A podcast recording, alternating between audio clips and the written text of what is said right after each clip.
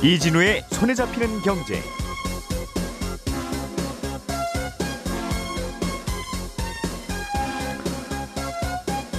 안녕하십니까 이진우입니다.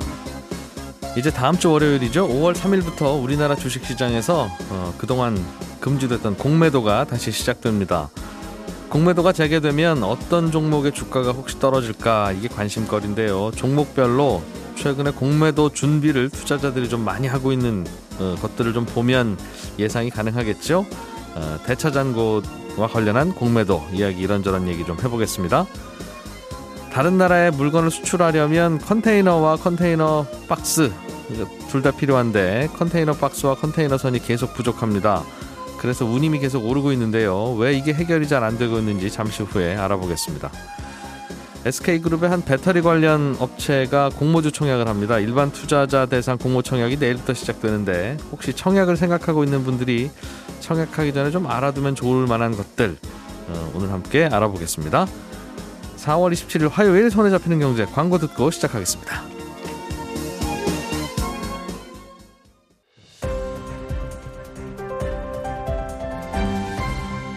이진우의 손에 잡히는 경제. 예, 복잡한 경제 뉴스들 쉽게 풀어드리겠습니다. 손에 잡히는 경제 박세훈 작가, 고란 경제 전문 기자, 김현우 행복자산관리연구소장 오늘도 세 분 나와 계십니다. 어서 오세요. 네, 안녕하세요. 자, 월요일부터 공매도가 시작됩니다. 뭐 반길 일은 아닌데 해야 될 거면 뭐 받아들여야죠. 네. 어, 이렇게 순기능도 꽤 있으니까. 일단은 개인들도 공매도를 자유롭게 해줄 수는 할 수 있게는 했는데 네. 과거에 비해서는 좀 더 불편하게 됐어요. 약간 예, 제한적으로 해주기는 해주는데 불편하게 됐습니다. 온라인 교육을 받아야 된다고 해서 네, 김현우 소장님이 직접 받아보셨다고요? 네. 얼마나 불편하게 해놨나 받아봤더니 누구도 예. 할 누구든 할 수 있게 해놓기는 했습니다. 근데 요소 요소가 굉장히 좀 번거로워요. 일단은 검색창에 공매도 교육 아무리 쳐봐야 안 나옵니다. 음. 해당 홈페이지가 안 나오고 금융투자교육원 검색해가지고 들어가서 회원가입 후에 수강 신청을 하셔야 됩니다. 네. 모바일에서는 회원가입이 현재 불가능해요. 그런데 PC 버전으로 바꿔서 이래저래 하여튼 편법으로 하게 되면 음. 가능하긴 합니다. 네. PC 버전으로 하게 되면 이제 PC나 모바일에서 예, 수강은 가능하고요. 영상이 한 30분 정도 영상이에요. 네. 그런데 이 영상을 한 8개로 쪼개놨습니다. 음흠. 그 1분 30초, 2분 이렇게 듣고 다음 누르고 다음 누르고 해야 되기 때문에 중간에 다음 버튼을 눌러야 되니까 네, 틀어놓고 틀어놓고- 어디 갔다 오면 안 되는 거군요. 네, 그렇습니다. 그리고 내용은 어, 그때 이 사무실에서 박세훈 작가가 옆에서 들었는데 아마 아실 거예요. 예, 세상에서 제일 재미없는 용어를 쓰면서 아 이게 예 무슨 음. 내용인지 저도 이해가 안 갈 정도로 전문 용어들이 많이 나옵니다. 음, 그래서 이게 교육의 목적을 달성할 수 있나는 좀 개인적으로 좀 의심스럽고요. 예. 이제 모의 거래도 해야 돼요. 요걸 하고 나서는 어, 개인 공매도 모의 까지만 검색하면 이제 검색은 되고 아니면 네. 개인 공매도 모의 거래지 인증 시스템 이게 정식 명칭입니다. 요렇게 검색해 둔 다음에 어, HTS 프로그램을 설치하고 정규장, 정규 시간 혹은 리플- 리플레이장에서 예. 총 1시간 이상 예, 거래를 한 후에 설문 다섯 가지인가 이게 마치면은 수료가 됩니다. 그 거래 시스템을 켜놔야 된다는 거죠 한 시간 동안. 네, 거래는 네. 안 하셔도 돼요. 그냥 켜놓기만 하면 되는데 이것도 10분 동안 아무 행동이 없으면 자동으로 접속이 종료됩니다. 아 그래서 한 시간을 채울 수 없으니. 뭐든 이제 검색을 하거나 안에서 종목 검색을 하거나 음. 실제로 사고 파시거나 하면 되고 네. 어, 하다 보면 이제 하고 나서 한 시간이 되는지 안 되는지 별도의 창에서 검색이 예, 가능합니다. 음. 직접 하시려는 분은 이런 절차를 거치면 된다는 뜻이고. 네. 아직까지는 무료인데 예, 네. 내년부터는 그 교육 받을 때 3천 원 내야 된다고 하더라고요. 음. 이것도 역시나 뭔가 어렵게 만들어서 공매도를 안 했으면 좋겠다는 마음이 반영된 건 아닌지 그리고 3천 원 받는 것도요 이걸 굳이 왜 받겠어요 그냥 이거 사실 금융사들한테서 증권사들 돈 많이 받고 있잖아 거래 수수료 거기서 떼가지고 무료 교육 시스템을 구축할 수 있는데도 불구하고 돈을 받겠다는 건 가급적이면 안 했으면 좋겠다 번거롭게 만들려는 네 속셈인 것 같다. 그런 느낌입니다 사실 교육을 좀 친절하게 좀 만들어줬으면 좋, 좋을 것 같아요. 세상 재미없죠 너무 재미없어요. 제가 올해 들어서 들은 교육 중에 제일 재미없어요. 원래 교육은 재미없지 않습니까? 아 그래도 좀 알아듣기는 해야 되잖아요. 그래도 이른바 민간에서 하는 건 사실 재밌게 하거든요 예. 많이들 들었으면 좋겠다는 마음이 있기 때문에 네. 근데 이 교육은 네 저희 쪽이 만들어 달라고 했으면 재밌게 만들어. 그렇죠. 어.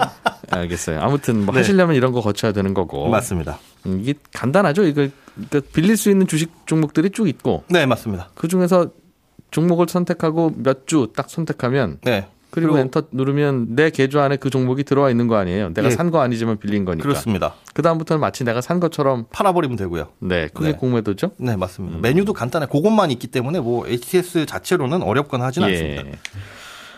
그런데 우리의 이제 걱정 내지는 관심거리는 네. 공매도가 시작되면 공매도 하는 분들이 많아질 거고 그렇죠. 그러면 아무래도 수급에서 팔자 주문이 많아질 테니까 당연히 주가가 내려갈 가능성이 높아서 네. 혹시라도 내가 갖고 있는 종목 이 공매도 시작되면 많이 내리는 거 아니야? 네. 걱정이 있을 수 있어요. 그렇습니다.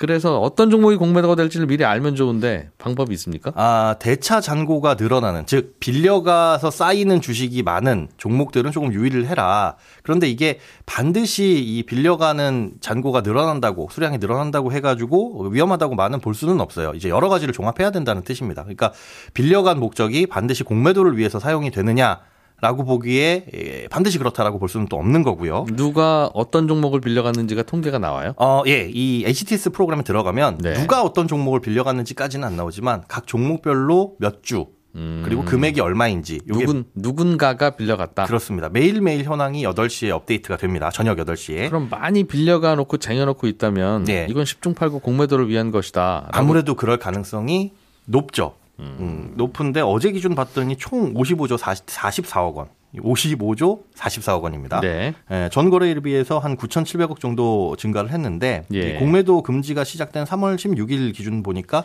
65조 8천억 원 정도, 8천억 원 정도가 되어 있더라고요. 그러니까 음.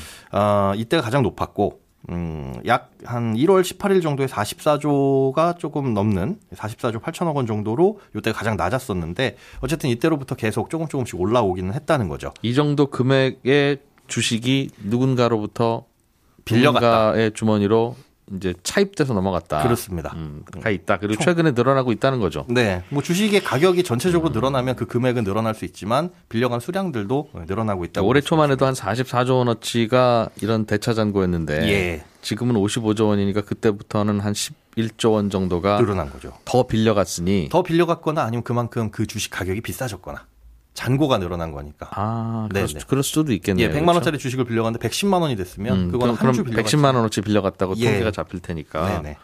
오, 예리해요. 아 그런가요? 중요한 건 아니지만 깜짝 놀랐어. 예리하다고 해놓고 중요한 건 아니다 그러면. 뭐 하여튼 하여튼 요즘 많이 빌려가고 있다는 뜻이니까 네네. 알겠습니다. 어떤 종목에 이 많이 빌려 가지고 있는지 네. 그걸 보면 아 이 종목에 공모도 많겠구나라고 합리적 추측은 할 수 있을 텐데. 네. 최근에 대차 잔고가 급증한 종목들 이 신문 기사 검색해 보시면 대부분 보실 거예요. CJ, CGV나 뭐 오뚜기, 카카오 이런 것들이 많이 늘어나고 있고 이거 외에도 이제 봐야 되는 게 기존의 공매도가 빈번하게 일어났었던 종목들. 뭐 SK 이노베이션이나 아모레퍼시픽 같은 것들 이런 것도 좀 주의를 해야 된다라고 증권사에서 발표를 하고 있고요. 또 외국인 매도 비중이 높은 항목들 뭐 롯데관광개발이나 두산인프라코어 이렇게 분석을 했을 때 이 중복되는 것들 교집합에 해당하는 종목들은 아무래도 이제 공매도의 영향이 좀 클 수 있다 정도로 어, 담아두셨다가 음, 기억을 해두시면 될 것 같습니다. 예. 대차 거래, 대차 거래라고 하는 게 서로 이제 빌려주고 빌려가는 그런 거래를 의미하죠. 네, 그렇습니다. 빌려놓은 잔고인데 그게 반드시 공매도는 아닐 수 있다. 뭐냐면 우리가 현금이 필요할 때 맡겨놓는 거 있잖아요. 내 주식을 1억 원어치 맡겨놓고 빌려가는데 네. 어, 내가 빌려준 이 주식도 대차 잔고에 포함이 됩니다. 음. 어, 그러니까 누군가 빌린 걸로 보는 거죠. 돈 필요하고 돈 필요해서 주식 네. 맡기고 돈 빌려 갈 때 그렇습니다. 그 주식 맡기는 것도 대차 거래로 본다. 네네. 그래서 그 부분이 이제 공매도 다음으로 좀 많은 영향을 미친다. 정도 알고 계시면 될 것 같습니다.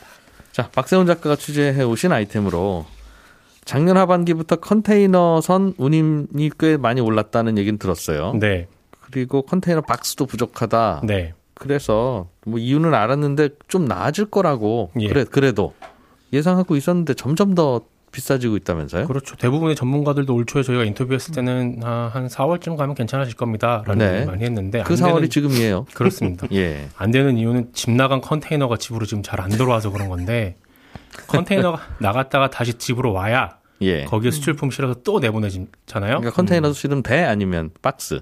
둘 다입니다. 아. 어, 컨테이너 선, 선은 는 그나마 좀 잘 돌아오긴 하는데 예. 또빈 컨테이너가 싣고 돌아와야 되는 컨테이너가 좀 부족하다 보니 잘 안 돌아오다 보니 예. 어, 컨테이너를 실은 선도 잘안 들어오고 있고 음. 더큰 문제는 컨테이너가 지금 잘안 들어오고 있는 건데 어, 컨테이너 운임의 특성이 급하다는 거거든요. 뭐, 뭐- 무슨 얘기냐면 원하는 날짜에 화물이 무조건 도착을 해야 돼요.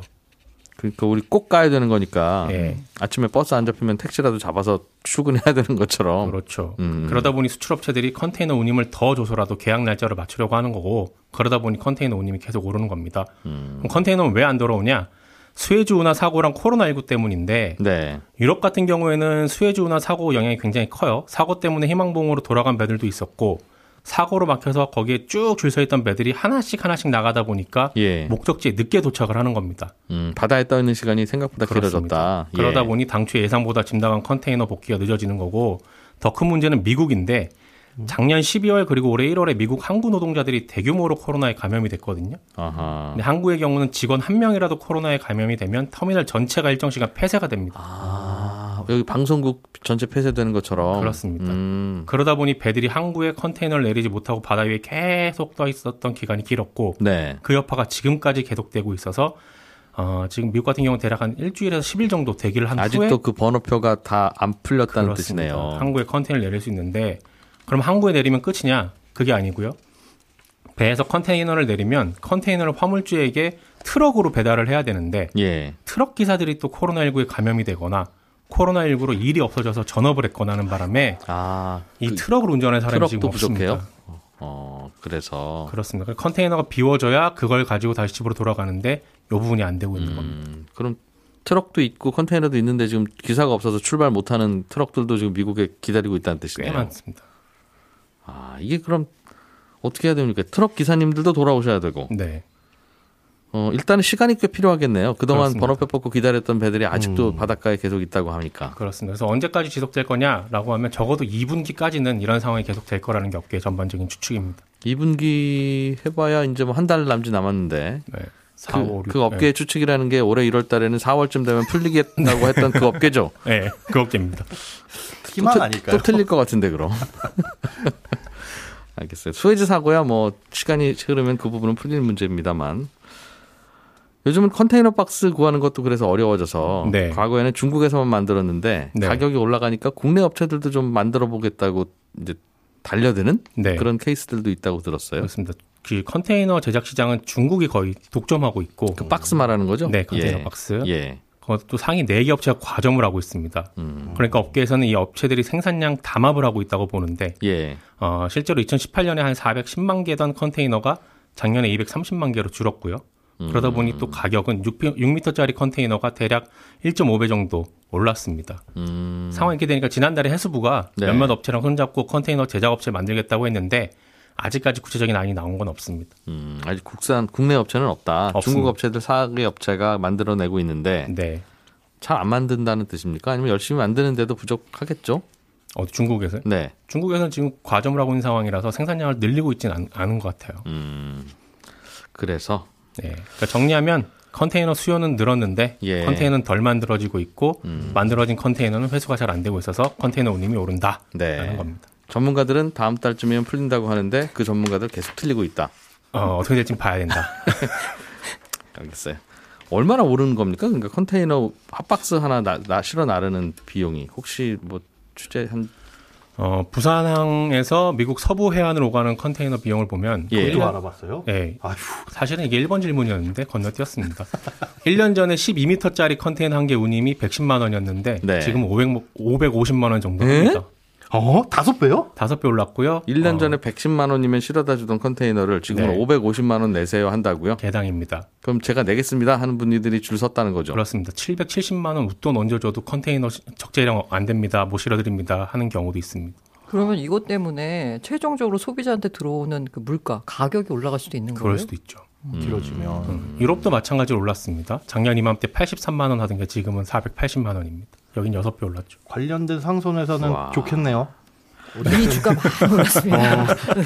이게 근데 이게 근데 네. 얼추 비행기표 가격이랑 비슷하네요. 그러니까 어. 비수기 비행기표 가격이 미국 가면 한 100만 원, 아. 유럽 가면 한 80만 원, 싼 거는 싼거 잘 고르면 이런데 비쌀 때는 유럽도 한, 오, 한 500만 원, 미국도 한 600만 원 가거든요. 어, 안 가봐서 모르겠는데. 저도 가보려고 잘 검색만 시무룩. 어, 컨테이너 박스 하나 옮기는 비용이 그렇습니다. 어, 사람 사람 한 명 비행기 태워서 이코노미석으로 음. 공모주 청약 괜찮은 게 있다면서요, 고란 기자님? 네, SKIT라는 회사인데요. 네. SK 이노베이션으로부터 2019년에 물적 분할돼서 설립된 회사입니다. 이 리튬 이온 배터리 분리막 생산하는 회사고요. 지난해 프리미엄 습식 분리막 시장에서 1위를 했고요. 왜 SK 이노베이션하고 LG 화학하고 합의를 하면서 합의금 2조 원 했을 때 네네. 도대체 SK 이노베이션 돈을 어떻게 마련할래라고 했을 때 대표적으로 거론된 게 SK IT를 상장해 가지고 음. 거기서 조달한 자금으로 어, 대체 대체할 거야 라고 했을 때 바로 그 회사입니다. SKIET 네. 회사 이름은 만드는 물건은 분리막. 네. 분리막은 배터리에 들어가는 거예요? 네, 이게 그 전고체 배터리 한데 지금 현재 액체잖아요. 예. 이걸 이렇게 막아줘야 된다면서요. 아, 서로 섞으면. 불나니까. 불납니다. 그걸 막아주는 회사. 어. 야, 그 막 만드는 게 그렇게 어려워서 이 회사가 이렇게 돈 벌어요? 그런가 봐요. 사실 되게, 되게 중요하다 그러더군요. 사실 LG 화학에서 현대차 이 LG 화학이 사실 2조 원 합의금 받았는데 이거 현대차한테 또 다시 물어줘야 되는 물어준다기보다는 음. 그 현대차에서 이제 화재가 발생했는데 거기 같이 이제 좀 보상을 해줘야 되잖아요. LG 화학에서 만든 배터리 때문에 때문에 문제가 불났다. 생겨서. 그래서 하필 그 LG 화학에서 만든 배터리가 중국에서 생산된 배터리인데 그 사연을 거슬러 올라가 보자면 예. 이게 사실 그 분리막을 이 SK IET에서 만들었던 거예요. 음. 근데 SK 이노베이션하고 소송이 붙다 보니까 여기다 줄 수는 없잖아요, 물건을. 음흠. 그래서 중국으로 돌렸는데 하필 그 중국 공장에서 문제의 아. 배터리가 만들어졌다라는 그래서 또, 불났다고도 네, 하더라. 네. 알겠습니다. 이거는 공모가가 대략 어느 정도 됩니까? 이게 원래 우리나라 공모주 시장은 처음에 이제 기관 수요 예측을 통해서 대충 공모가를 잡고 그 다음에 이제 일반 공모 청약을 하거든요. 기관 수요 예측을 했더니 아, 경쟁률이 1,883대 1. 음. 여기 모인 돈만 3,166조 원. 대단하죠. 그 공모가를 이제 밴드를 해서 이제 잡잖아요. 예. 그러면 대충 가장 높은 상단이 10만 5천 원인데 기관들이 가격을 제출하는데 10만 5천 원 이하로 써낸 기관이 한 곳도 없었어요. 아, 다 이거 이상으로 적어냈습니다. 게다가 우리가 일단 우리가 주식을 받으면 안 팔게라고 약속을 하거든요. 예. 이 약속을 하면 더 많이 줘요. 음. 그 의무 보유 확약 비율이라고 하는데 이것도 63.2%나 달했습니다. 꽤 인기 있다 이거군요. 엄청 인기가 많은 거죠. 음. 기관들 사이에서 이렇게 인기가 많다 보니 까 당연히 개인들 사이에서 인기가 많을 것 같아서 아마 이 역대급 기록이 나오지 않겠느냐. 음. 청약 증거금이 모이는 게 지금 현재 기록은 직전에 기록했던 SK 바이오사이언스가 세운 63조 6천억입니다. 예. 아마 이거는 좀 무난히 깰 것 같은 느낌이 드는데요. 사실 SK 바이오사이언스가 이렇게 공모금을 많이 모았던 이유가 뭐냐면 이게 이른바 균등 배정 방식이 신- 진행이 됐기 때문입니다. 음. 그 지난해 공모주 열풍이 불었는데 문제가 뭐냐면 한 수억 원을 넣었는데 1억 넣었는데도 뭐 내주 받았다. 뭐 네. 이런 정도로 몰렸거든요. 예. 그러니까 돈이 조금인 사람은 아예 한 주도 못 받는 거예요. 그러다 보니까 일반인들한테 주는 주식 물량 가운데 절반과 절반을 나눕니다. 반반으로 나눠서 기존에 있는 반은 기존 방식대로 그냥 많이 돈 넣은 사람한테 많이 주는 방식이고요. 음. 절반은 균등 배정 방식을 합니다. 네. 일단 신청한 사람들한테 하나씩 균등 배정하고 그 다음에 이제 처리 넘어가는 거거든요. 예. 이렇기 때문에 이제 사람들이 증권사마다 돌아다니면서 다 계좌 만들어 가지고 공모주 청약을 하는 겁니다. 음흠. 그러면 일단 기본적으로 한 주는 받을 수 있거든요. 이게 이제 SK 바이오사이언스가 역대급 기록을 세운 이유인데 그게 그 당시에 돈 몰렸던 거죠? 네, 그러니까. 맞습니다. 음, 공, 공모하는 규모는 아니라 이번 공모 규모는 한 2조 원 정도 넘네요. 전체 회사 주식이 네네. 한 근데 돈이 이제 청약 증거금이 예. 얼마나 몰렸느냐인데 네. 근데 이게 문제가 뭐냐면 균등 배정 방식을 하는 이유가 골고루 기회를 분산하기 위해서잖아요. 근데 이게 한 사람이 여러 군데 돌아다니면서 게다가 막 그 가족들 계좌 다 끌어와가지고 신청하면 네. 그 취지에 어긋나잖아요. 음흠. 그래서 금융당국이 시행령 개정하고 시스템을 구축했습니다. 그래서 6월부터는 한 사람이 한 군데서만 할 수 있죠. 증권사 한, 명- 한 개만. 네. 만약에 여러 군데를 해도 중복으로 잡혀가지고 결국 한 군데만 한 걸로 이제 쳐지게 되는 거예요. 그럼 그 어떤 한 군데를 선택하느냐에 따라서 받는 주식 숫자도 네. 달라요? 예, 그게 이제 6월부터 진행이 되는데 음, 지금 SKIT가 마지막입니다. 여러 군데 복수를 할수 있는. 아, 한 사람이 여러 군데 증권사에 다 신청해서 다 받을 수 네, 있는. 맞습니다. 그게 마지막이에요. 그러다 보니까 어제 음. 이게 물량을 갖고 있는 증권사 중에 이제 SK증권 같은 경우에는 지점이 별로 없어요. 예. 고객 기반 도 좀 약하고요. 그러다 보니까 SK증권에 계좌를 만들려고 텐트를 쳤다. 아, 라는 얘기가 SNS에 떠돌고 있더라고요. 이게 어떤 증권사가 이번에 합니까? 어, 미래에셋 증권이 대표 주관사고요. 네. 공동 주관사가 한국투자증권, 인수회사가 SK, 삼성, NH투자인데요. 이름에서도 알 수 있지만 대표 미래에셋이 물량을 가장 많이 갖고 옵니다. 물량은 제일 많이 갖고 있는데 그렇다고 미래에셋에 가서 계좌 투면 제일 많이 받는 건 아니죠. 그건 아니지만 확률이 높습니다. 일단 많이 갖고 오기 때문에. 그래도 많이 몰리면 경쟁률에 따라 다르죠. 네, 그렇지만 지금 현재 봤을 때요. 음. 일단은 미래에셋이 물량을 제일 많이 갖고 오기 때문에 가장 좀 약간 유리할 확률이 있고요. 음. 한국투자, SK, 삼성, NH인데 이 중에서 SK 증권이 직원이 별로 아, 그 지점이 별로 없는데 음. 물량을 갖고 오기 때문에 여기가 좀 유리하다. 자세하게 설명을 드리고 싶은데 이 코로나 때문에 자꾸 지점 몰려 다니시면서 계좌 트고 하다가 위험해질까 봐 다음에 알려드 다음에 알려드리면 어차피 6월 달에는 이제 이런 거 못 써먹으니까 이런 모습. 알겠습니다. 필요하시면 자세하게 검색해 보십시오. 저희가 웬만하면 친절하게 알려드리는데 이거 다 돌아다니라는 말로 들릴까봐 그래요. 예. 새벽에 테슬라라는 회사가 1분기 실적을 발표했는데 시장 예상보다 훨씬 더 잘 나왔다. 네. 그런 소식이 있습니다. 짧게 좀 자, 전해 주시죠. 1분기 순이익이 4억 3,800만 달러, 음. 역대 최고치였습니다. 작년 1분기가 참고로 1,600만 달러였고요. 일단 기본적으로 차를 많이 팔았어요.